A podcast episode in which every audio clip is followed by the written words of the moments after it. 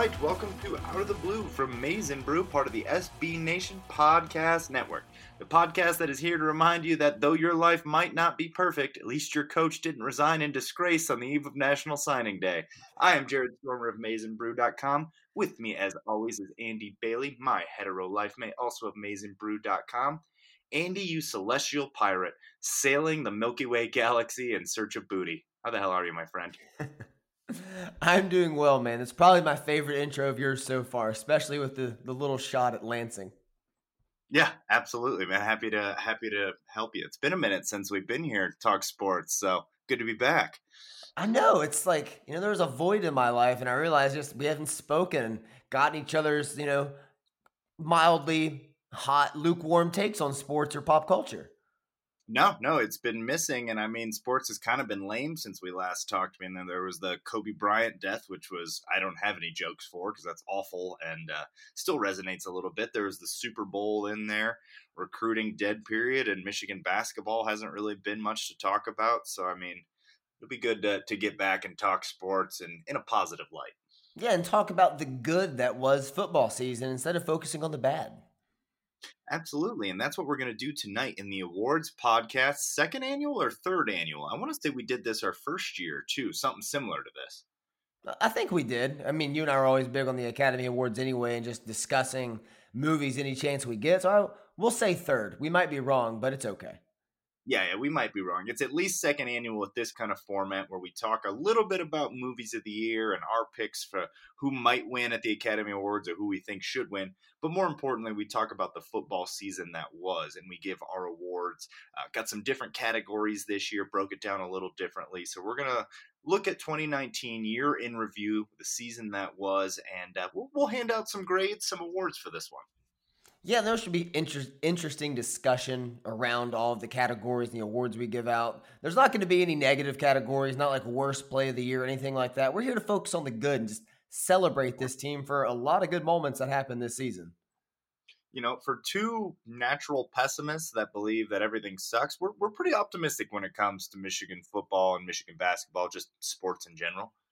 Yeah, I would say like I think that's where our sports optimism has to be rooted in something because outside of this, we're both kind of like, what's the purpose of life besides spending it with your loved ones? And we hate everything else. And it's just like, we need this just unguarded passion of Michigan football for a release. Exactly. Yeah. When people like crack open the, the basement door to me down here recording for the fourth hour, it's like, leave me alone. I need this. The world.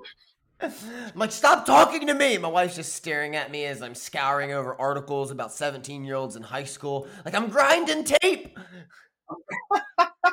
I'm grinding tape. I have to know. I gotta know what E. is 40 is, and there's no numbers. I have to measure it. Andre Selden says he's 5'8. I think he's 5'7. I'm a little worried. Your thoughts, Casey? She just stares at me blankly. Just like the, your meatloaf is beyond cold. I want it I'm taking the house, the cats, and your dignity's long gone, so you can have that. Oh man! Speaking of dignity being gone, Mark Dantonio resigned in disgrace about three hours before we started this podcast. I think we need to touch on that. Yeah, it was shocking, and can't help more allegations this time of NCAA violations surrounding recruiting. Sexual assault allegations have been out there for over a year now, and now for National Signing Day, he's gone. It's you can't help but kind of link all of it together.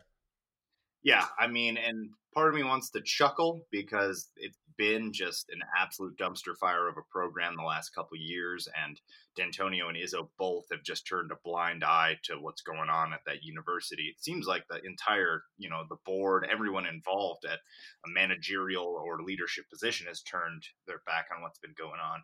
Uh, but now he, you know, he's officially reaping what he sows. The thing is, though, it's the university and the football program that's really going to pay here because of the timing of it. He just got a bonus and he resigns in disgrace literally the day before National Signing Day. Yeah, this reminds me of when Pete Carroll got out of USC before all the sanctions hit. He sees the writing on the wall. He just secured the bag and left rough. I mean, even for somebody that hates Michigan State with a burning, burning fire within me, that is rough for that program. And it'll be interesting to see if they can climb their way out of this hole now. I'm hearing reports that Luke Fickell is the leader for that job there. I don't see how you could possibly want to take that over, especially if sanctions are coming. Yeah, good luck luring anybody of real merit with those sanctions looming. But man, um, let's let me ask you something in retrospect now that Dantonio's gone. With whoever they hire in the future, can anyone else bring three Big Ten titles, one Rose Bowl win, and a college football playoff win to them. Ignore everything off the field. I mean, that is what it is. But just on the field, can anyone else replicate that at Michigan State's program? Not unless they get similar good luck that he had. You need both Penn State and Michigan to be down in order to have that run. It doesn't happen without it because, I mean, one of those two teams is going to get you every year that they made the run. Um, so he benefited from both of those guys being down, he recruited well there for a while. But as soon as Michigan and Penn State got back on track, that was pretty much over with. And I think you'll see closer to what Michigan State's ceiling is, and that's a 7 8 win team, not a 9 10 win team. Personally, that's how I see it. How, how about you? I, th- I think you're right in that ballpark. You know, the 7, 8, 9, 10 win team. Good, but not great. One thing Mark Dantonio did really well on the field was get the very most out of all of his players. He could spot talent and he could develop it really well. But as you said, once other teams in the Big Ten East started coming back to prominence, the recruiting fell off a little bit. But he always milked every last drop of talent. And I admired that. And he always had his team up ready to play the big games, even if they turned out to be blowouts like they did last year. They came out took a 7 nothing lead. They were always game for their big rivals.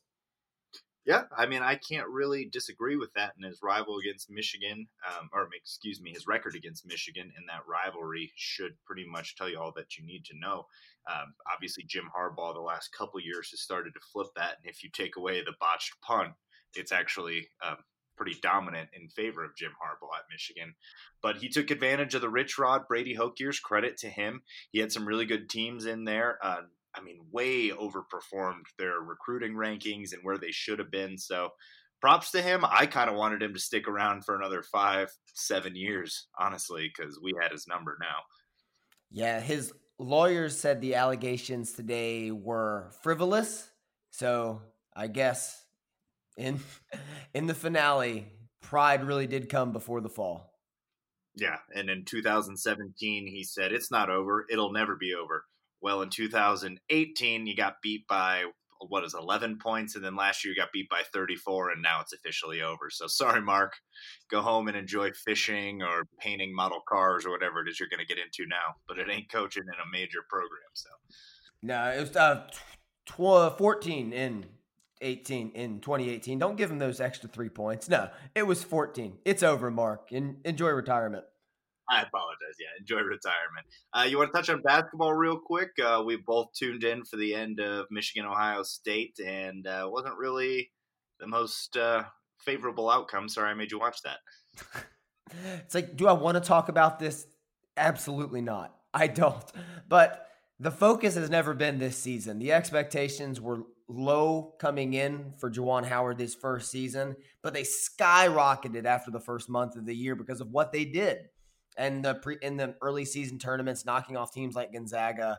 So they need to taper a little bit back down to where they should be. You know, maybe get in the tournament, just have a winning record, get to 20 wins, something like that. Next year's the focus. His recruiting speaks for itself. Just survive this year, develop the kids, build a culture. Everything will be fine yeah, I'm not too worried. And as it stands right now, if you were watching the broadcast, both Michigan and Ohio State are in position to make the tournament where they sit right now. Now, Michigan needs to start winning some games. Uh, it's been a little rough ever since that early season tournament win. And you know the health of Isaiah Livers hasn't really helped with anything there. I mean, he's probably our best player. I would say he is our best player. He's the most NBA ready player, at least.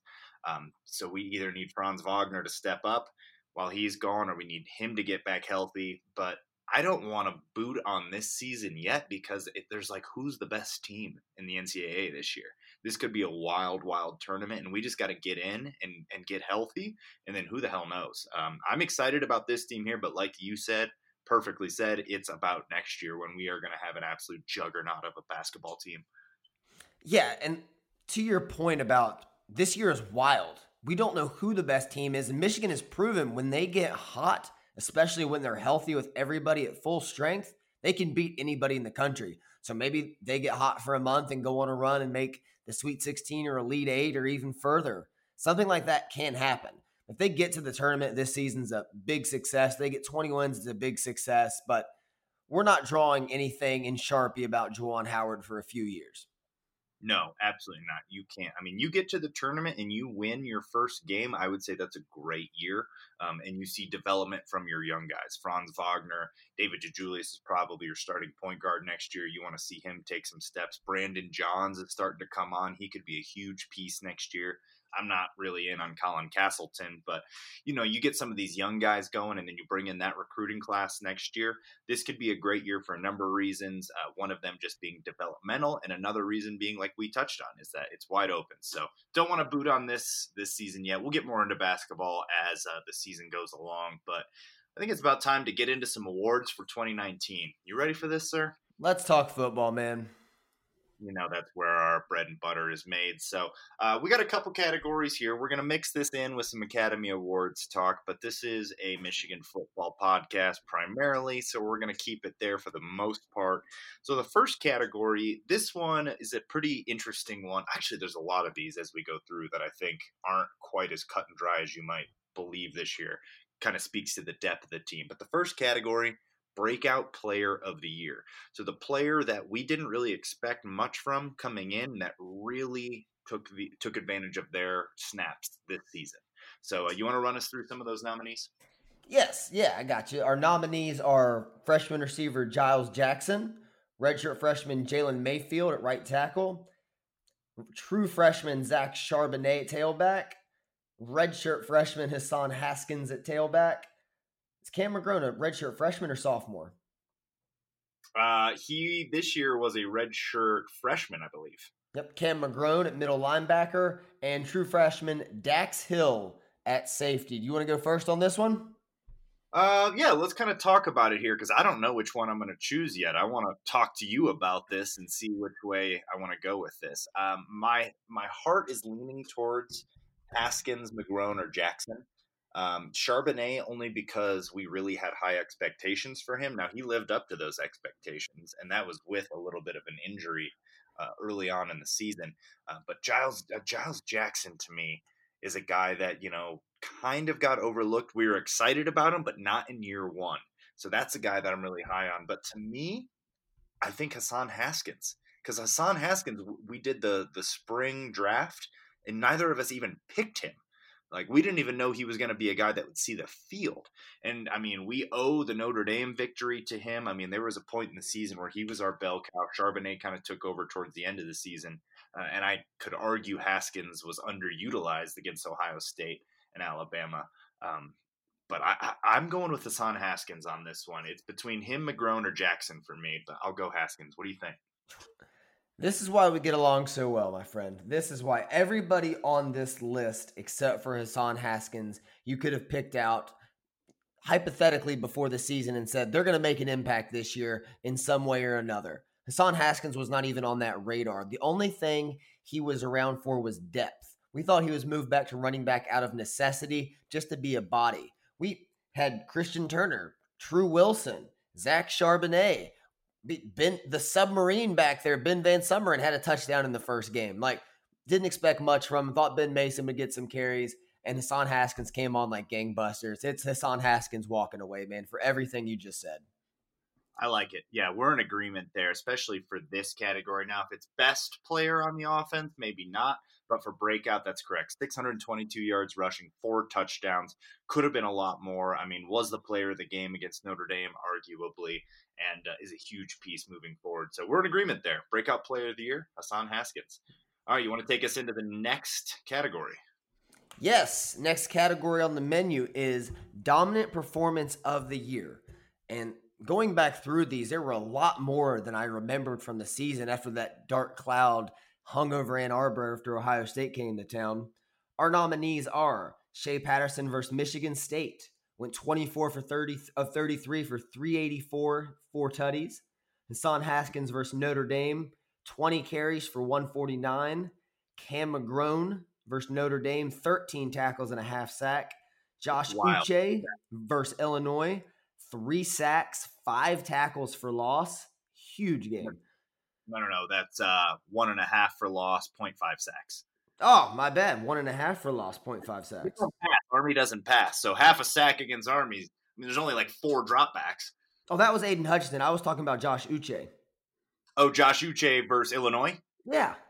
Oh, my bad. My bad. Yeah, you're correct. Three sacks, five tackles for loss. There we go. Yeah, I'm going sideways on our doc. My bad. go weird.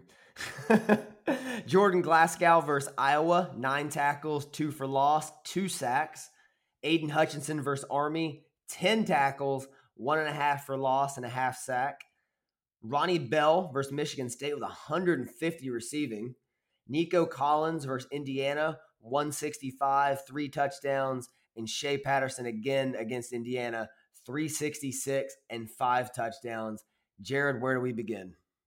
Whew. This is difficult. Let's kind of go through each one a little bit here.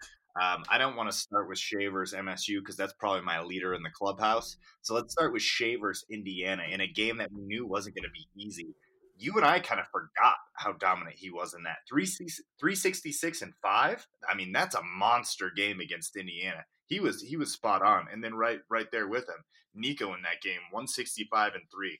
So these two are pretty high for me. It's hard for me to give them the win though because it's Indiana. What are your thoughts on those two performances? It's hard to pick one from the other because I think they really tie they obviously tie into each other. It's you know, it wasn't the biggest game of the year. We thought it would be tough, but it wasn't the one you had circled on your calendar. So Indiana definitely takes away some points, and I think it's I think the fact that they you know needed each other to do this takes away from one being the dominant game. Yeah, how about this? Did we need that performance from these guys to win that game? Could have used it the next week. Yeah, could have used it the next week. probably could have got away with the Indiana game if Shea only throws for two touchdowns and Nico only has one and the defense steps up. So that's why I'm gonna I'm gonna lean away from that Indiana game because we were pretty well in control of that game. Indiana played well, but I mean, we showed up to play.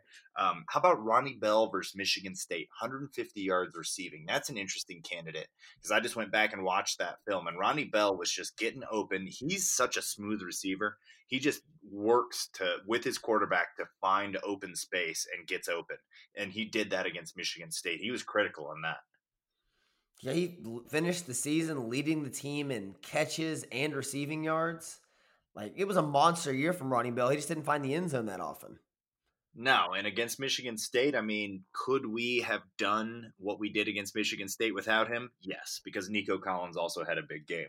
So I don't want to go Bell versus Michigan State there. Josh Uche versus Illinois, three sacks, five tackles for loss. That's an interesting one. We needed him in that game because uh, the offense started to sleep in that. The defense w- had to step up, and he was big late in the game. He was a playmaker late in a lot of games, you'll find if you go back and watch tapes. He was, but then again, it is Illinois. So that's the only thing. Like we needed him big in that game, but it's also kind of weighs against him the fact that it was Illinois it is Illinois, but Illinois later went on to beat Wisconsin, and that they upset a couple people. There was another upset. I mean, if you get caught looking against Illinois, we could have lost that game. Uche stepped up big late in that game, but no, I'm not going to go dominant performance of the year against Illinois. I just can't do it. The Glasgow versus Iowa one is a little bit better of a case. What do you remember about that one? I remember the whole defense being exceptionally dominant in that game and the offense just sputtering. That's what I remember. And Jordan Glasgow was clearly the anchor of that. So he is actually going to be my runner up for the award here. I just think that performance was dominant. He was all over the field. I think he was the most underappreciated player on the defense all season.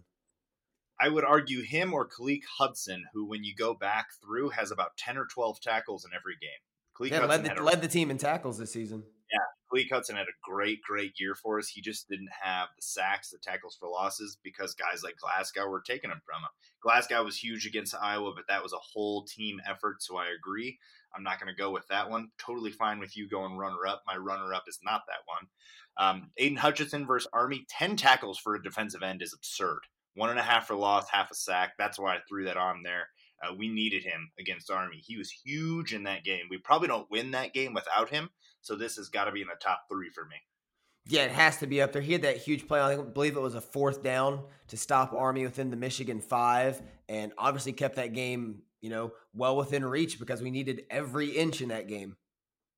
I'm pretty sure he provided the pressure that led to the interception too. So yeah, we needed him in that game. So that was a big performance for me. Cam McGrone versus Notre Dame, he just flashed all game long.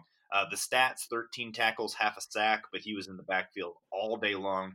Um, for whatever reason, Notre Dame kept trying to pass with Ian Book. They couldn't get it done, mostly because of the pressure provided by Uche, Cam McGrone, those guys. So, uh, really shows up on tape when you go back and watch that.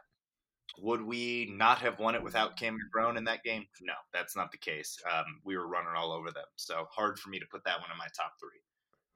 Yeah, I'm I'm with you, man. This is his most Devin Bush esque game, but we didn't need it here. Ran all over Notre Dame. They weren't going to score with Michigan that night, and a great performance, but it's just kind of lost in the offense that was.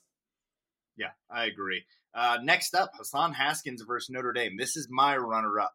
20 carries for 149 yards, no touchdowns. Charbonnet had both the touchdowns, but if you watch the game, it was Haskins that was doing most of the damage. He's hurdling guys. I mean, he's up, we're up 14, and the dude is absolutely truck sticking dudes and just shaking away from from other coverage. He was finding he was finding seams, and we really dominated that game because of him and Charbonnet. And it was Haskins' breakout game, and he was the one that kind of controlled the flow. So this is my runner up. I didn't even know the dude before that game, to be honest. Barely, barely knew anything about it. When when you asked me most dominant performance of the season by a Michigan player, I don't even have to think. It's Hassan Haskins. And I'd having to dig back and look at others, then maybe, oh, I could build the case here and there. But you just knee jerk reaction, most dominant game. Hassan Haskins immediately comes to mind. This is my winner. They had to run the ball. It was in the rain. Conditions dictated they do this, and he was the bell cow. Although Charbonnet got the touchdowns inside the goal line, Haskins was the one that set him up over and over again. They knew he was coming and he still could not be stopped. It was the best Michigan game by a running back I can remember in 10 years. Just they knew it was coming and they couldn't stop it. It was a big game. They needed it at home, get revenge from last season. This was my dominant performance of 2019. I love it. I'm not going to argue against it. Mine is Shea Patterson versus Michigan State, the last one on the list. 24 for 33, no interceptions, 384 yards, and four touchdowns. Because it was against the bigger rival, um, I, that's kind of why I was going to go for it. And it was the first time he went over 300 yards, the first time he had four TDs. I mean, there was a lot of firsts there. And being against a rival that we absolutely hated, it started kind of a trend for him. He did really well against Indiana after that. Um, but I'm fine in this instance with going with Hassan Haskins. I'm totally fine with that because Shea statistically did better that than that against Indiana.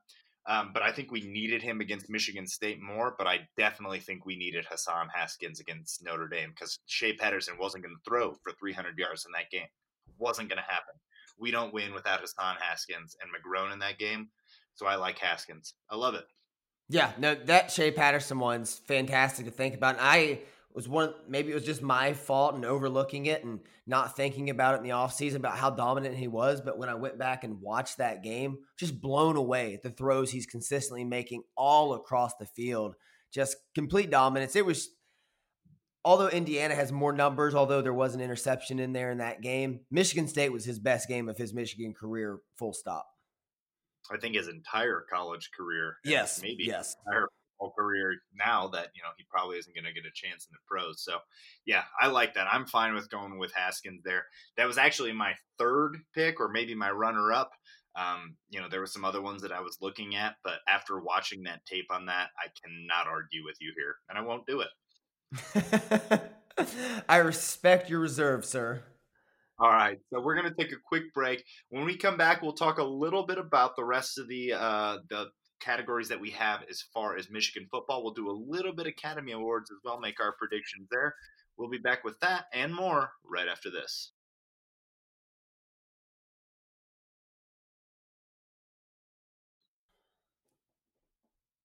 All right, welcome back to Out of the Blue. This is our awards podcast. We are talking season awards for the Michigan football team and a little bit of Academy Awards. I'm a movie fan. My good friend Andy, also a movie or cinephile. And I like to at least touch on it this year. And I would say 2019, the best year since 2017, and maybe the, like even better than the 2017 as far as the quality of movies this year. So we'll touch on that a little bit as well. You want to go through the first category, my friend? Yeah, man. We'll get started with the Academy Awards here with Best Supporting Actress. Nominees are Kathy Bates for Richard Jewell, Florence Pugh for Little Women, Lawrence Dern Marriage Story. I'm sorry, Laura Dern, not Lawrence. All respect. Uh, Margot Robbie for Bombshell and ScarJo for Jojo Rabbit. All right, you got a pick on this one. I know that you're way behind the times on watching these movies this year, but uh, you can go with the Golden Globe pick or whatever. Who do you think's got this one? I am gonna go. Who won the Golden Globe for this one? Was it Kathy Bates? Uh, yes, she did. I'm gonna go with Laura Dern for Marriage Story. Interesting. She wasn't on the screen enough in that one for me, and didn't really do much to to sell that. So uh, I'm not going to go with that one. Um, I think that I didn't see Richard Jewell, so that's one of the few here I didn't see. Margot Robbie and Bombshell is good. I could see that. Um, Scarlett Johansson not getting it for um, Wedding Story because she's a um, considered the lead there is interesting. And Florence Pugh just throwing heat lately. I'm going to go with Kathy Bates, Richard Jewell on this one. all right, you know, I I I have no counter. it seems popular, but all I know is Judi Dench won for Shakespeare in Love for saying like ten words. So exactly being on screen doesn't mean that much. No, it really doesn't. But Laura Dern did not command the screen, not when compared against Adam Driver and ScarJo in that one. So I'll say that the uh, the Golden Globes hold Kathy Bates gets that one. So our counterpoint: Have you seen Jurassic Park? exactly. This is actually a retroactive award for her work in Jurassic Park. Dr. Ellie Heat. Right. the Michigan counter for the supporting actress would be skill position of the year, kind of the sexy position of the year in this instance. So our nominees for skill position player of the year on the Michigan team. Ronnie Bell, wide receiver. Donovan Peoples Jones, wide receiver. Nico Collins, wide receiver, right off the bat. Shea Patterson, quarterback. Zach Charbonnet, running back. Hassan Haskins, running back. Giles Jackson, overall weapon and badass. So let's get into this, my man. Who's your skill position player of the year? This is so difficult. This I hate this. Like this is one of the questions that just gave me anxiety because like I oh I don't know what to pick because Charbonnet led the team in touchdowns and rushing yards. The Hassan Haskins emergence.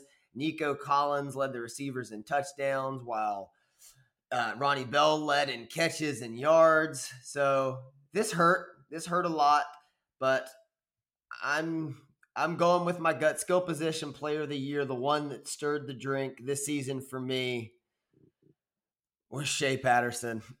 I I I don't want to say that, but he was efficient, 3000 yards, 23 touchdowns, 8 picks had some big games late in the season, had a lot of receivers drop balls that skewed his numbers even more, which is why I didn't feel comfortable going with a receiver. And for me, it was Shea Patterson. I hate this pick. I don't like that pick either. I know what you're talking about. Michigan uh, had one of the highest drop rates in the entire country, which was a very surprising statistic to me. Because, I mean, there were some drops, but we also had some really great receivers. Uh, I cannot go with Shea Patterson here. I, I cannot do it. Um, I will go with a player. This is a feel pick for me. A player that felt like when he stepped onto the field, he was the most dominant player. And at times against Michigan State and Notre Dame, provided the play that absolutely broke their back. And those were our best two wins. So I don't feel too bad going with Nico Collins as the skill position player of the year. He decided to come back next year. That really helped seal it for me. He led the team in touchdowns. Um, should have been targeted more. That is not his fault that he was not targeted more. He was wide open a ton. Had less drops than a lot of the other guys. And like I said before, just felt like the most dominant player on the team. I have no problem going with Nico Collins here. I hate your pick. I hate my pick, but come on. It's like he stirred the drink most of the season and was just balling. Had one of the most efficient years, highest passing yard seasons. The numbers are there. But the two to support yours that stand out to me the most are he had Nico Collins had seven touchdowns and averaged almost 20 yards a catch. That's absurd. that is absurd. 20 yards a catch. When targeted, he was our best option. It is not his fault he was not targeted more often. So I'm okay with that one. Um, I would have been okay with almost any pick you had there other than Shea. You could have argued Charbonnet, you could have argued Haskins, you could have even made a Giles Jackson argument, but Shea Patterson could have been so much better. But the drop rate is, I mean, it's hard to ignore, so I'm okay with it. Yeah, he had the drop rate, and he still had 3,000 yards passing, and you're comparing that to running backs that, you know, had 1,300 together. So it just, Shea Patterson was, he was, God, no, let's, let's move on. Let's just let's just move on. It could have been better. All right. So Academy Awards for Best Supporting Actor. Actually, I want to say this one like somebody announcing the nominees because I think that I've got it down. So the nominees for Best Supporting Actor are Tom Hanks, A Beautiful Day in the Neighborhood, Al Pacino, The Irishman, Joe Pesci, The Irishman, Anthony Hopkins, The Two Popes, Brad Pitt, Once Upon a Time in Hollywood. All right, so Brad Pitt was your winner for the Golden Globes, but do you have a pick here for this one, Best Supporting Actor? Brad Pitt. It's I don't think he should win. I thought he was fantastic in the role, but uh, if I were just picking what I want to see happen, I would love to see Joe Pesci win another one because I thought he was just incredibly reserved in his ferocity in The Irishman. But everything I've read, Brad Pitt's going to walk away with this more of a career accomplishment award than anything. Yeah, I agree with you. He probably will win it. He should not win it because he basically just played Brad Pitt. I mean, he played a stunt double that was just a badass. Not really much of a stretch. Um, there was no range of emotions that he showed in that, like Leonardo DiCaprio did in the same movie. Um, I haven't seen A Beautiful Day in the Neighborhood or The Two Popes yet, so it's hard for me to really speak on those. But I did see The Irishman, and my favorite performance of these that I've seen is Joe Pesci in The Irishman. So I'm going to go with that. Um, even though you're probably right, it probably will be Brad Pitt, and I won't be mad about that. I love Brad Pitt, as you said. He reset the the market for hot fifty year old dudes. Yeah, hot 50 year olds are definitely in vogue right now. Look at J Lo a couple nights ago in the Super Bowl. I rest my case. Exactly, and I look 50, so this really bodes well for me. Come on, you're like a more handsome Sean McVay. My God, what a guy! This is why this is why this podcast rages on after year three. All right, to our next category: lineman of the year, offensive and defensive are in consideration. So we have John Runyan Jr. at left tackle, Ben Bredeson at left guard, Cesar Ruiz at center, Michael Onwenu at right guard, Aidan Hutchinson at D end, Josh Uche we're throwing in here because although he did play a lot of linebacker, he also spent a lot of his time with his hand in the ground, lined up at defensive end, and Kwity Paye also defensive end. Where are you going? This is an interesting one. Um, Uche is the X factor there. That's why there's a question mark next to him in our doc. Because if you count him as just a pure lineman, um, he's one of the best we've had in the last two years. I mean, he's been very consistent and honestly probably underutilized. Um, so Josh Uche is an interesting one, but it's hard for me to really look at him as a pure defensive lineman because he wasn't there the whole time. So I'm going to go with guys that had their hand in the dirt every play. Um, and then it gets even more difficult it breaks down to me. Kwity Paye's out of it. Onwenu's out of it. Hutchinson, Runyan, Bredeson, Ruiz, I think, are your your top four, and then it gets really difficult to pick. Um, I think that we probably could have survived without Hutchinson, even though he was maybe the best player on defense because of what we had in Mike Danna there. So that takes it down to Runyan, Bredeson, and Ruiz. And as much as I want to say Bredeson or Runyan, Runyan, you know how high we are on Runyan. God, I tweet at draft analysis every day telling them to look at John Runyan's tape. The dude is heavily underrated. But I'm going to go with Cesar Ruiz. I'm going to believe my eyes. And that dude, you don't often see a center getting called out by the announcers, um, by the color men, because he's so dominant and he's pulling and getting out before the running back can get into the crease. So I'm going to go with Cesar Ruiz. Consistent throughout the entire season and dominant for the second half of the season. John Runyan is a god and you will bow before him. I love he is the answer here. He has been our horse we've been riding. He stonewalls people. He plays the most important position on the offensive line. He did it undersized, dominant, stonewalled some of the best pass rushers in the country as you tweet at draft analysis daily. That's it. It's John Runyan Jr. No more. I love it. I'm glad you picked him um, because we've kind of been doing some things where who should win and who you want to win for each of these. And I can assure you, Cesar Ruiz will go before John Runyan in the draft. But John Runyan was vital to Michigan's success this season. So I'm, I'm totally fine with that. I'm totally fine with that. All right, man. You want to take us to the next category? Yes, sir. Best screenplay Knives Out by Rian Johnson, Marriage Story, Noah Baumbach, 1917, Sam Mendes and Krysty Wilson Cairns, Cairns, Parasite, Bong Joon Ho, and Quentin Tarantino, Once Upon a Time in Hollywood. Your thoughts? This is one of the toughest categories because Knives Out and Parasite are two incredibly stories. Uh, both of them had me on the edge of my seat. Once Upon a Time in the Hollywood should not be nominated for this. I love that movie as much as anyone, but nothing happens until the final three minutes. It's literally just existing in the day of the lives of these people. So, no, that should not be nominated. Marriage Story is well written, but it's basically just the story of a divorce. 1917 is great, but does it really challenge the, the the the, viewer? I don't think so. So it's between Parasite and Knives Out, and I'm not going away from Parasite here. It is one of the most just jaw on the floor movies that you'll see. If you haven't seen it, get over the subtitle thing and watch it. I'm going Parasite. Has a foreign film ever won a screenplay award? I don't know. I don't have that information in front of me, but it should. And this one, it should be this one or Knives Out for me. Like both that, like things you said, I think it's going to be Tarantino. I think between Tarantino and Baumbach. Both are being well documented scribes in the industry.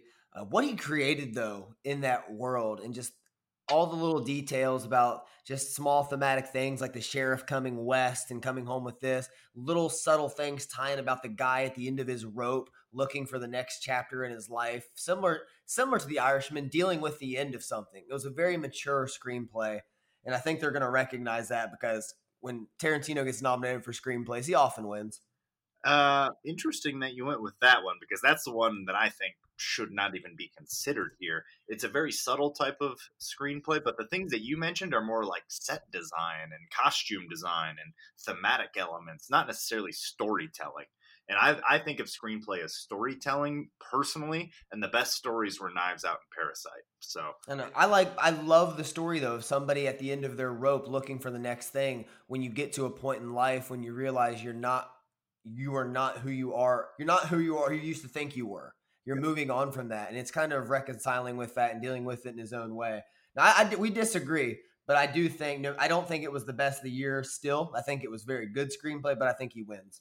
Okay. Yeah, I'm fine with that. Look, we're allowed to disagree on some things. Other things will probably lead to full on revolution. That's fair. If one of us was like, hey, listen, James Franklin, excellent X's and O's guy, we're going to just come to blows.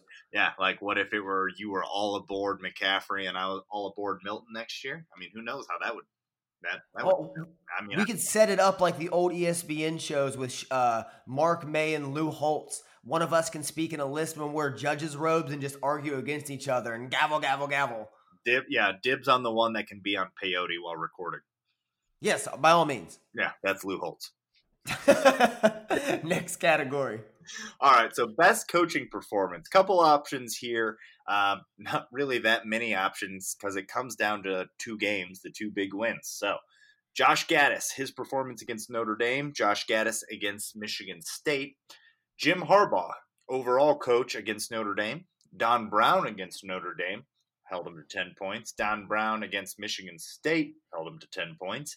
And Jim Harbaugh versus Michigan State overall. So, I mean, basically, you're narrowed down to those two games. And I believe Don Brown actually allowed 14 in one of those games. Notre I would also like to oh. nominate Don Brown against Iowa. Yeah, Don Brown, Iowa needs to be in there. Good call. And that might honestly be your winner. I know. I was like, I was looking over the thing. I was like, yeah, that, we might have just have to write this one in there because it was that was quite the game. Yeah, you forget about that one because it was early season, but the offense didn't show up at all. Um, so to me, this comes down to Gattis against Notre Dame, or maybe Harbaugh overall against Notre Dame, or Brown against Iowa. I think in Michigan State, we just out talented them. Uh, Notre Dame may have been a more talented team. Granted, they came into our house and had to play in the elements, but we formulated a great game plan against Notre Dame.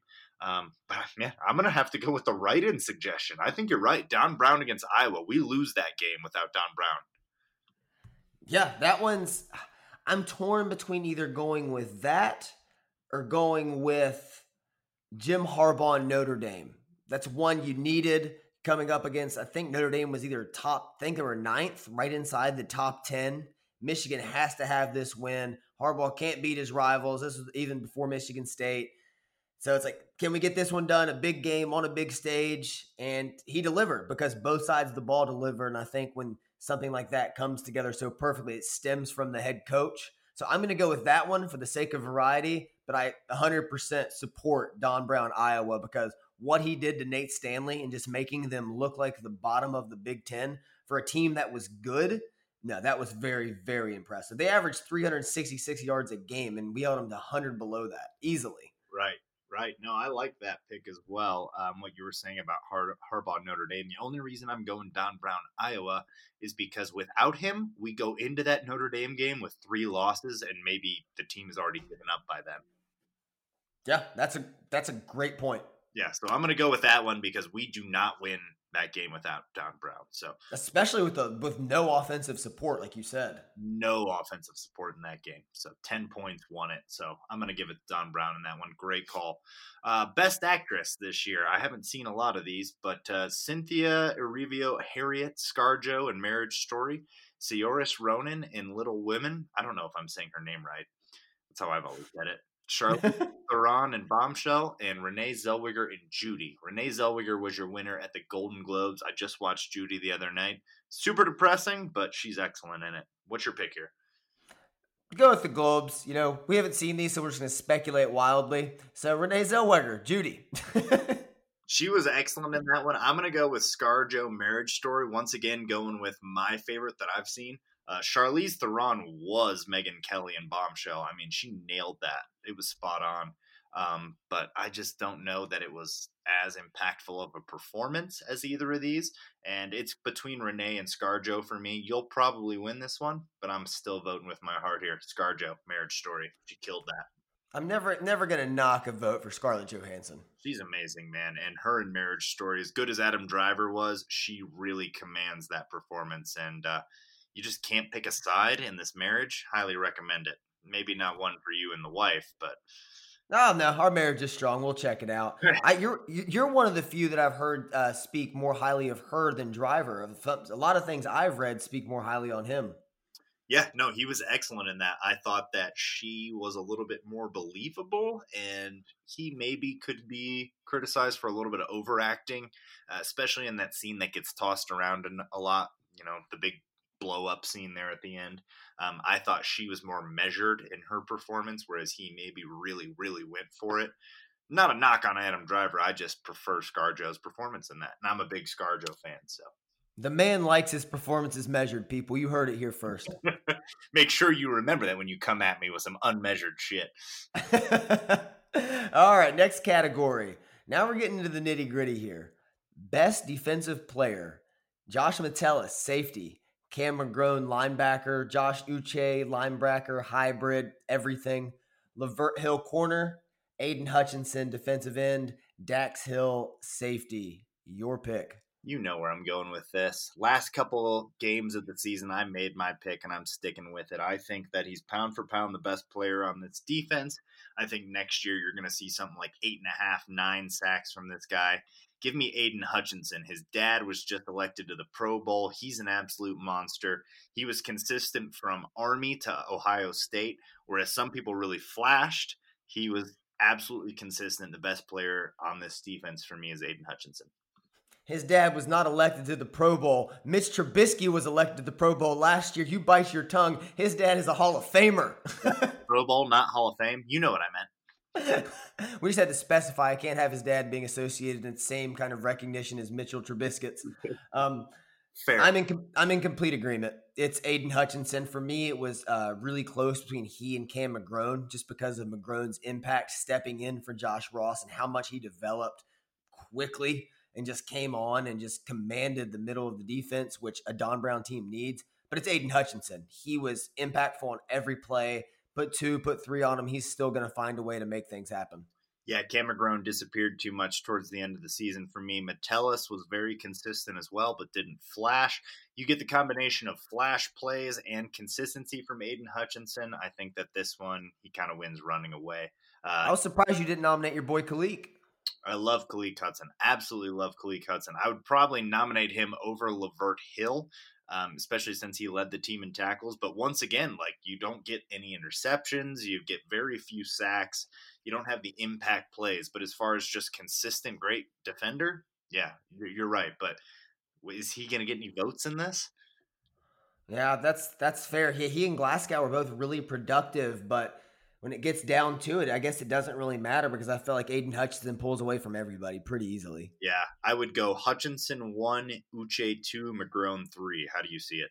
I'd go McGrone two, Uche three. Fine, I'm fine with that. But Uche, I think, was underutilized. That dude, I mean, he's going to be a steal for someone in the NFL draft. So we'll talk more on that when we get to our NFL draft podcast. But all right, now, as you said, nitty gritty, best actor category. Very interesting this year. Um, Joaquin Phoenix has been running it for his role in the Joker. Other nominees Leo, our boy, and Once Upon a Time in Hollywood, Antonio Banderas in Pain and Glory. I have not seen that. Jonathan Pryce, The Two Popes, Adam Driver in Marriage Story. How do you see this one? I want Leo to win. Again, I thought he was amazing in that movie, does a ton, but I feel like it's Joaquin Phoenix's year. He's long overdue. It's um, of all the awards and scrutiny Jokers come under, he's the one that's pretty bulletproof. It's like, yeah, he's incredible, and he's been incredible for several years. So maybe this isn't the role we want to see him win it for, but he's going to win it for this one. I think he's going to win it as well. I think that's the correct call. I'm not going to pick that for this because I think this is an area where an upset would not be that insane. Um, just because the role that it is. You know, it's in a comic book movie, and Leonardo DiCaprio expresses a wider range of emotion, I think, in Once Upon a Time in Hollywood. So I'm going to go with him.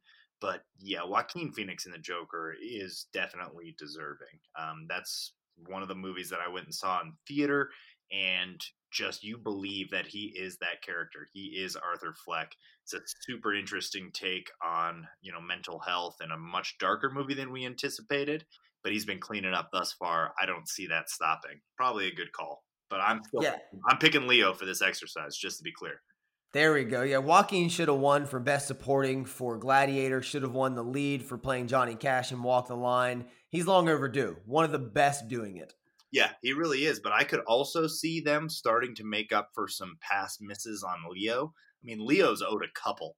But yep. you know, he finally got his, and Joaquin's owed a couple as well. But he's not owed as many as Leonardo DiCaprio. You mentioned the two roles that he should have won for, so I could see this one going either way. It's probably Joaquin Phoenix, but watch out for the upset with Leo. All right, best offensive player. You want to run us through it? Yes, sir. John Runyan Jr. at tackle. Shea Patterson at quarterback. Uh, Ronnie Bell, Nico Collins, both receivers, and Zach Charbonnet running back if you pick Shea Patterson again as the best offensive player, I don't know what that says about the the ceiling of our offense. Um, this one's tough. Um, you could probably throw the fact that we have John Runyan Jr. on there, and not Cesar Ruiz, is probably messed up. So we should throw Cesar Ruiz on there as well. Um, so yeah, he was my pick for offensive lineman of the year, so he should be on there. And Ben Bredeson should be on this list as well because it's hard to really separate those guys. Um, man, this one gets tough. I'm to go with the same guy that I gave dominant performance to. Um, I'm to, or excuse me, skill position player. I'm to go with Nico Collins again on this one. I think that pound for pound, he's basically Alshon Jeffery. I mean, this is a dude that one on one. Jeffrey Okudah had some success on it, but Jeffrey Okudah is a monster himself, and he was also getting there a half second earlier. I would love to see these two guys match up again in the NFL. Collins will play in the NFL. He's my pick for best offensive player. Nico Collins got bodied by a first round pick, while John Runyan Jr. stonewalled three first round picks. The answer again is John Runyan Jr. Not get bodied, and they schemed against Chase Young. John Runyan. Brother, he got bodied by Okudah. He did not get bodied by Okudah. He was getting there early. He played him really well. He got he got bodied by. I hate like a couple it. pass attempts his way. This is what we were arguing walking down State Street moments after the game, hammered out of our mind as you Nico Collins for getting bodied against Jeff Okudah for losing the game. No, I'm not gonna I'm not gonna let that take apart from the fact that Nico Collins was the most dominant offensive player on the field for 95% of the year. But I love yeah, I, st- I, st- I still can't give it to a receiver that had 700 yards receiving over a, our lineman that was that dominant against elite talent all season. I love it. In, in all seriousness, that's that one. Not just the Okudah getting body, but he 729 yards, fine. But it's like John Runyan Jr. just day in, day out, stonewall on the left side of the line. Yeah, I'm not going to argue it. I'm not going to argue, even though I said Cesar Ruiz was my pick for offensive lineman of the year. You know how hard I ride for Runyan Jr. I mean, the dude faced Epenesa, Yetur Gross Matos, Chase Young. He faced Julian Okwara from Notre Dame. All those guys are going to play in the NFL. Every single one of them. Three of them should go in the first round this year. And John Runyan stoned them all. So I don't want to sit here and, and act like I'm not a Runyan supporter when I saw what he was able to do at left tackle. Now he probably moves into guard at the next level. Yes. But that dude is a stud. So I'm totally fine with that. I just feel like Nico Collins, if he would have been given the opportunity and was in a different offense with a quarterback that just throws jump balls and is a bit more of a gunslinger, Nico Collins goes for 1,312 touchdowns. I'm not going to blame him for his lack of output when a lot of that was on the quarterback and the play calling. Yeah, I mean that's fair, but you know, it's just. Our, I think the real best, if the you want to say best offensive player, I think the most appropriate award would be to give it to the offensive line. Yeah, I agree. I'd be totally fine with that. If you want to reward the best offensive player, it's Runyan, Bredeson, and Ruiz in tandem. Yep, I'm yeah, I'm complete agreement on that one, man. Just so we don't give the award to Shea Patterson. no, it's not Shea Patterson. Look, I'll I'll always love Shea Patterson for what he did against Michigan State, but on to the next. On to the next, as you said. Best director. Segue. Quentin Tarantino, Once Upon a Time in Hollywood. Todd Phillips, Joker. Sam Mendes, 1917. Martin Scorsese, The Irishman. Bong Joon Ho, Parasite. I'll take this one for you. I think this is where you see uh, your movie Parasite get rewarded. It is Bong. Yeah, this is without a doubt the hardest one to pick because I think anyone other than Todd Phillips has a legitimate shot here. Um, Tarantino, just for the overall work of Once Upon a Time in Hollywood, would make a lot of sense. I mean, you felt like you were in 1969 Hollywood there. Sam Mendes for 1917, that one is cleaning up. That is not going to get shut out of the Academy Awards, and we haven't picked it yet for anything. So that I mean that's not going to hold true. This one's tough. I love Parasite. In any other year, I could see that winning, but I think 1917 is just such a triumph of filmmaking and what they had to do. The amount of single cut shots they did for that is going to win out here, and he's going to win the award for directing. I'm going Sam Mendes, 1917. I'm not going to fight you on that. As far as achievements, that is such an achievement film, and they want to reward something like that. And a win here could bode well going forward with our last category for the Oscars here. Yeah, absolutely. So that'll be the the big one. But moving on in the Michigan category to Coach of the Year. This is a very tough one. So nominees are Jim Harbaugh, and I would also like to add a little asterisk to this that he gets props for bringing in Josh Gattis. So if you want to reward Josh Gattis, you have to additionally add some props to Jim Harbaugh there. So Jim Harbaugh, Josh Gattis, Don Brown, Ed Warinner, or Chris Partridge. Who's your coach of the year and why? My coach of the year is Josh Gattis with a head with a hat tip to Jim Harbaugh. The offense was completely changed and modernized. And when this thing hit its stride against Michigan State and Indiana, it was a machine. Even in the first halves against like Ohio State, besides mistakes on the field, everything coaching was perfect. Game plan was perfect. They were set up to succeed. If DPJ and them could get some more separation, catch consistently, Shea Patterson could take a snap. The gods didn't favor J.K. Dobbins bouncing the ball like a basketball. A bunch of different things. But for me, it's Josh Gattis. Although you know Ed Warinner deserves credit for what he's done, but for this season, especially with the new offense, new everything, it's got to be Josh Gattis for me. I like that pick a lot. And like you said, you have to give a tip of the cap to Harbaugh for bringing him in, recognizing that changes needed to be made on the offense. But he probably should have recognized that sooner. So it's hard for me to give it to Harbaugh. Uh, Don Brown makes a lot of sense because he won us the Iowa game. Uh, he was huge against Notre Dame again and Michigan State, but once again against Ohio State and Alabama, they were able to run it up on us. Ohio State, you and I have talked about ad nauseum, not entirely his fault, but I'm not going to give him the award for best coach either. Ed Warinner is an interesting one. Uh, we just said in the last segment, most consistent position group of the year. So it's hard for me to really argue against him. Partridge has an argument either for the strides that special teams took this year. Khaleke Hudson breaking the record in block punts, Quinn Nordin regaining his form. Punting was fine. We had Giles Jackson take one back. Good special teams year this year. So to me, it comes down to Gattis or Warinner. And I'm going to go with Gattis because he just what it meant to this program to bring this offense into the 21st century and the prospects this is almost kind of like a future like award here because of what it does for our potential. So I, am fine with Gattis. Let's go with a joint winner there with Gattis. Yeah it, it can't be don brown and although we you know do recreate goodwill hunting with he about the ohio state game it's it's not your fault don. It's not your fault. But some of the blame still lies there. Getting Dax Hill singled up on Jerry Jeudy, for God's sake. Just some small scheme things. Not being able to block zero runs when they don't pull or anybody against J.K. Dobbins. Mistakes like that knock him down. Chris Partridge honestly got knocked for me for an unfair reason. The Khaleke Hudson jump off sides against Ohio State. Nope. I'm just going to put that on coaching. I just, that one just blew me away. It's like, why is this happening?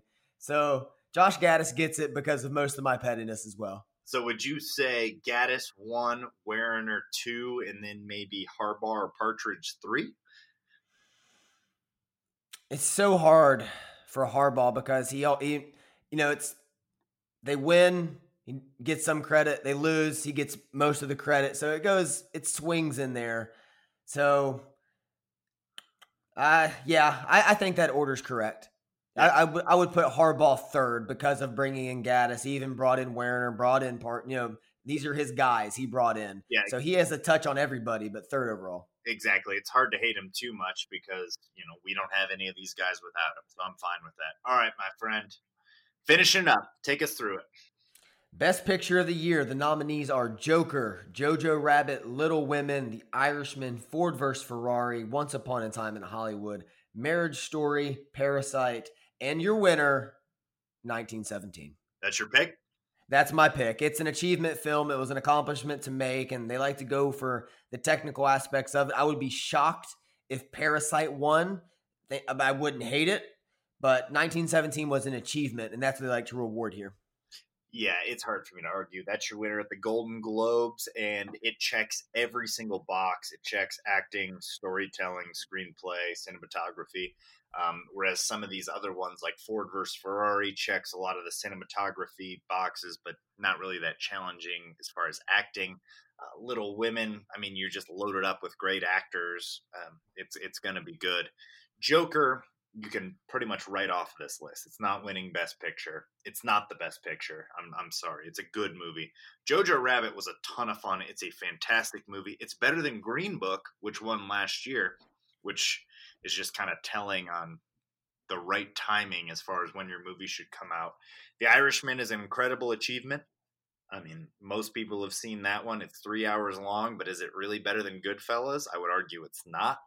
Um, I mean, Goodfellas is like a top 10 movie of all time, but it's also not better than Wolf of Wall Street, which he didn't win for.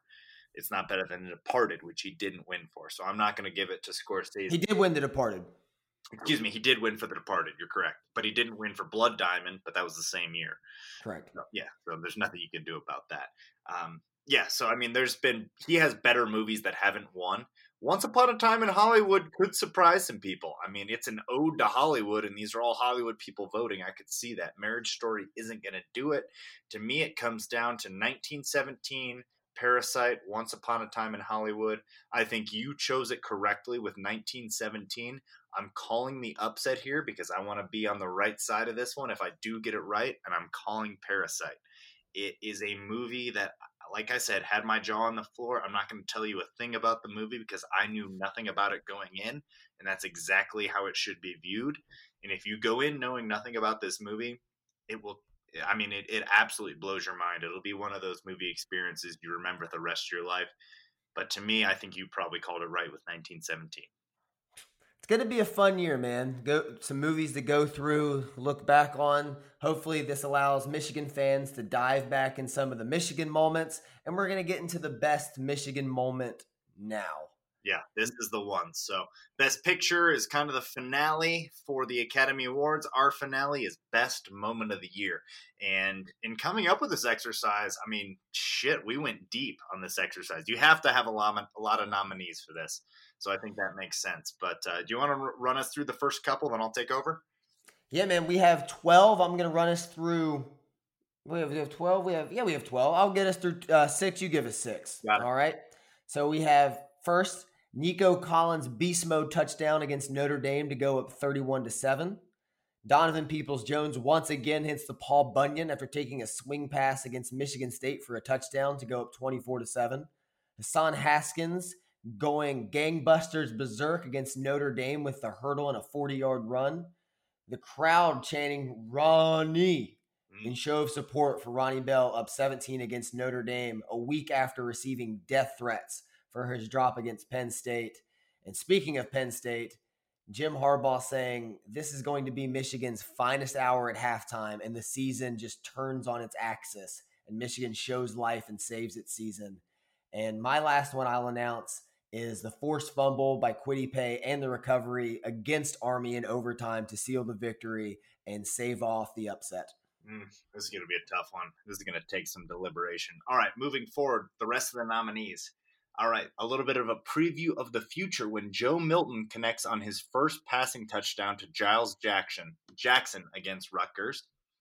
Uh, once again, a Giles Jackson mention when he returns the opening touchdown against Maryland. Uh, Khaleke Hudson punt block right into the next play. Nico Collins nail in the coffin touchdown catch against Sparty to go up 34 to 10. Uh, this is not necessarily a moment, but Patterson 366, five touchdowns, and Collins 165, 165 and three touchdowns against Indiana. Not quite a moment, more of a game. Then the other two, Cornelius Johnson touchdown runs up the score in Dantonio's last game in the rivalry, or Dylan McCaffrey to Mikey Sainristil to blow open Notre Dame. All right, let's go through this, my friend. There's a lot to pick from here. All right, I'm. We'll we'll walk through them. Well, uh, let's let's each let's try to strike one, and yeah. we'll see if there's any argument. I agree. All right, I am going to strike the first one I announced the Nico Collins beast mode touchdown against Notre Dame because out of all these plays, it was the one I didn't remember first off. Okay, fair enough. I remember that one well because the students were throwing a bunch of towels at Nico Collins. I know they were trying to celebrate, but that's not how you celebrate. But no, this game was in hand without that touchdown, so I'm okay with that. We can Okay. All right, I'm going to strike our finest hour from this because at the at the time, yes, it was our finest hour. But you don't finish that up with the win against Ohio State. So our finest hour meant we were going to beat Notre Dame and Michigan State. If Michigan had just beaten Penn State, that would have been my moment of the year. That's the moment of the year, correct? If we finish that game, but we do not, and then we lose against Ohio State. So no, you got to strike that one. Okay, I'm gonna strike Giles Jackson opening kick return touchdown against Maryland was a great moment and a kind of an announcement of Giles Jackson coming forward, but it was against Maryland. The game was not going to be close, although it did set the tone and it was a great play. It was not the best moment of the season. No, it was not. And we would have won without Giles Jackson there. So that's a fine one. Uh, I'm going to strike Joe Milton to Giles Jackson against Rutgers because it's Rutgers. I think that doesn't need any more explanation.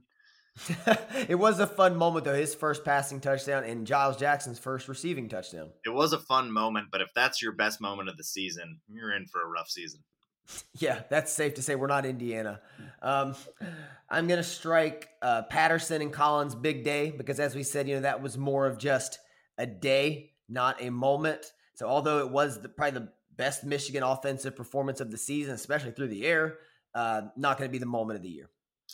I would agree with you there. Uh, let's go ahead and strike crowd chanting Ronnie in support of Ronnie Bell. Uh, up 17 against Notre Dame. A great moment. I was super happy in that moment because that was coming off the Penn State loss. You go into Notre Dame. Ronnie Ronnie Bell catches his first pass, and just seeing the solidarity there was a cool moment. But we weren't there in the crowd, and that did that define the season? No, it did not. So I'm going to strike that. Okay, next one, I'm going to strike DPJ with the Paul Bunyan for the second time. The first one was iconic. The second one, although fun and excellent, is not the moment of the season. No, it's definitely not. Uh, now it gets tough. I'm going to strike forced fumble and recovery to beat Army. Was that Hutchinson or Paye that did that? Uh, Hutchinson had the pressure. Paye had the sack and recovery. That's right big moment, but that was Army. We were supposed to have that game outright. Army, which is a talented team, they didn't have a great season. This was not the best Army team. We should have won that bigger. I'm going to strike it. I am going to strike Dylan McCaffrey to Mike Sainristil to blow open Notre Dame. Backups were already in the game, although it was a good throw and fun to break the tackles and score. The game was out of hand. It was a garbage time score in the end. I agree. I'm going to strike a similar play. Cornelius Johnson touchdown to run up the score in Dantonio's last game. We didn't know it was Dantonio's last game at the time, and the game was over at that point. Now, granted, that was awesome, but not necessary. Oh, all right. So we're down to the final two the Hassan Haskins Notre Dame game, which he's cleaned up tonight, going berserk against Notre Dame with a hurdle in the 40 yard run, or the sequence of Khaleke Hudson blocking the punt the next play is Shea Patterson throwing a beautiful play action ball, high pointing it to Nico Collins to put the nail in the coffin 34 10 against Sparty before ultimately winning 44 10. I am striking Hassan Haskins in this case. Yep. And then Michigan State game was huge. Dantonio's last game, and what a way to put salt in the wound. You'll hear no arguments from me, my friend. We are in complete agreement over the best moment of this year. It is Khaleke Hudson with the punt block. The following play from about 30 yards out, actually, it was only like 15, 17 yards out. Shea Patterson hits Nico Collins with a beast mode touchdown, makes it 34 10 against Sparty. Game is over. They couldn't muster anything just a moment where you feel like you are the man. They are simply a schoolboy that is trying to find lunch money. It was dope. That's the winner. This is a classic uh, Paul Rudd Hot Ones moment. Look at us. Look at I think we look at us. We're here with uh, Nico Collins and Shea Patterson. yeah, I'm totally fine with it. It all kind of the cream rises to the top, and I feel like the cream rose to the top with most of these awards. Obviously, there's some things that we have some disagreements about. Um, I feel like I'm a little upset that you were the one that was pushing for Runyan when you know damn well I've been a Runyan supporter this whole time. Just read his tweet replies, people. You will know Jared likes John Runyan. Just, just follow me on Twitter. You'll see how much I, I really push for John Runyan. no, this was great. This was a great exercise, and uh, I think that it kind of speaks to the year. It's hard to find it being like a really down year when we found a lot of joy in those two games. But the flip side of that being, you're finding all your joy in just two games. Yeah, it's very tough. I'm glad we could bring up the defensive prowess in the Iowa game at least and how awesome that moment was against Army, although it was against Army. What a what a get what a play that was. Now, just because Michigan wasn't LSU this season doesn't make the season a loss. Just because you don't win it all doesn't make it a loss. Just because you blow the Ohio State game again doesn't wash away the whole season. There were a lot of good moments, and I'm glad we could celebrate them. Absolutely, man. And we'll touch back on a little bit. We'll see how we do with the Academy Awards predictions. Uh, I think we'll do just fine this year. And, uh, you know, moving on into the offseason, we got a lot more content. We got a lot more mock drafts coming up. Josh Uche is definitely going in the first two rounds. I can't wait to talk on that and start really getting into some tape on some of these guys like Ruiz and Uche and Runyan and pro- projecting them for the next round. Right now, one bold take for 2020. Hit me. Are you? I want your. I want yours first. One bold take for 2020 is going to be that Dylan McCaffrey rushes for over 700 yards. That is a bold ass take. 700 yards is a lot of yards. Man, I, I I love that. I just now's the time of the year to throw out something bold like that. That's as many yards as Charbonnet, isn't it? Man, I'm saying that Dylan McCaffrey busts loose next year running the ball. Okay. I'm going to say Aidan Hutchinson plays himself into a top 10 pick. I could see it. I mean, if you want a, guy on that Michigan defense that could do it, Dax Hill's not eligible next year, it's Aidan Hutchinson. If he gets nine sacks next year, which is what I'm going to predict him at, yeah, absolutely. Love that pick. I don't the know. Colossus of Rhodes, Aidan Hutchinson will not be denied. I, look at the man. He's six foot six. I mean, between between him and Julius Welschof, I mean, they're essentially the weight of just a freighter. So, yeah, more than a man, less than a god. And that's where we stand next year. Uh, yeah, I'm excited, man. So, so be, be some good off-season content coming. Uh, hope you enjoyed this one. That's going to do it for us here tonight on Out of the Blue.